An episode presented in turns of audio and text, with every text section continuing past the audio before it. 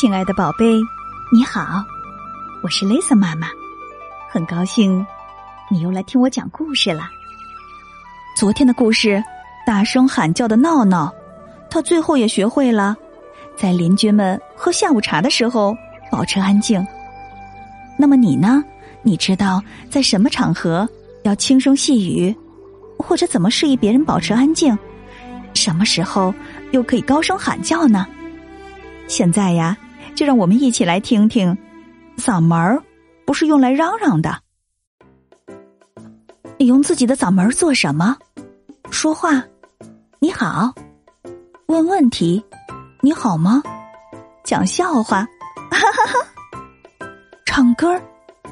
啦啦啦啦啦啦啦啦！你时而高歌，时而低吟。声音时而洪亮，时而轻柔。音乐的旋律怎样流动，你就跟着怎样唱。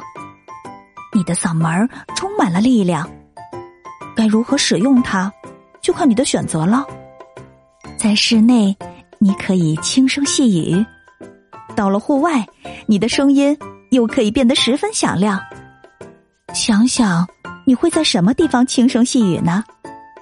在学校里工作和学习的时候，或者在看图书的时候，又或者当小宝宝睡觉的时候，有时候你乘坐小轿车或者公共汽车时，也需要轻声细语。在候诊室里也是，还有电影院，别人又会怎样提醒你保持安静呢？他们可能会这样做。把食指放在唇边，轻声的说：“。”拉上拉链儿，锁上嘴巴，摆出 V 字形和平手势。从五开始，慢慢倒数：五、四、三、二、一。那么，你又会在哪里大喊大叫呢？比如说足球场，这可就容易多了。此时的心情。只有喊上两嗓子才畅快呢。通常，你会有各种各样的感受。当你特别生气、沮丧，又或者真的真的很兴奋的时候，你的反应是：“哎呦！”你的嗓门很可能会一浪高过一浪，越来越大声儿。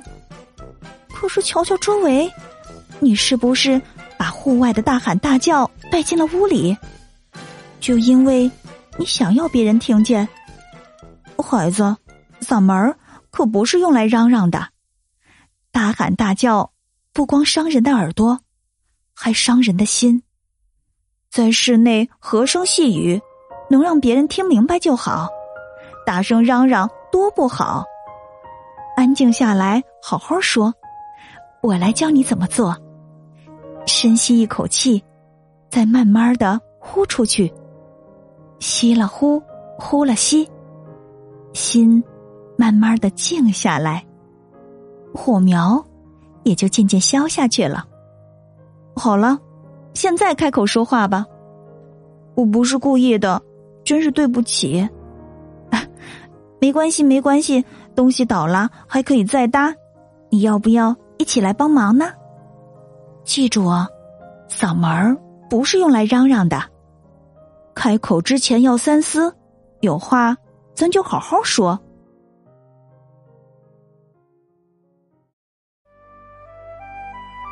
在和小伙伴发生争执的时候也是这样，能在不一样的场合得体的控制自己的音量，这是所有的小朋友都需要学习的能力，尤其在加入集体生活之后更是这样。你学会了吗？今晚的故事就到这里了，别忘了明晚八点半，雷瑟妈妈还有新故事在等着你哦。如果你喜欢雷瑟妈妈的故事，欢迎你把它分享给你要好的朋友啊！要知道，分享可是一种美德呢。夜深了，该睡觉了，宝贝，别忘了给身边的爸爸妈妈、爷爷奶奶、外公外婆和兄弟姐妹们，总之就是所有的亲人。来一个大大的拥抱，轻轻的告诉他：“我爱你，晚安。”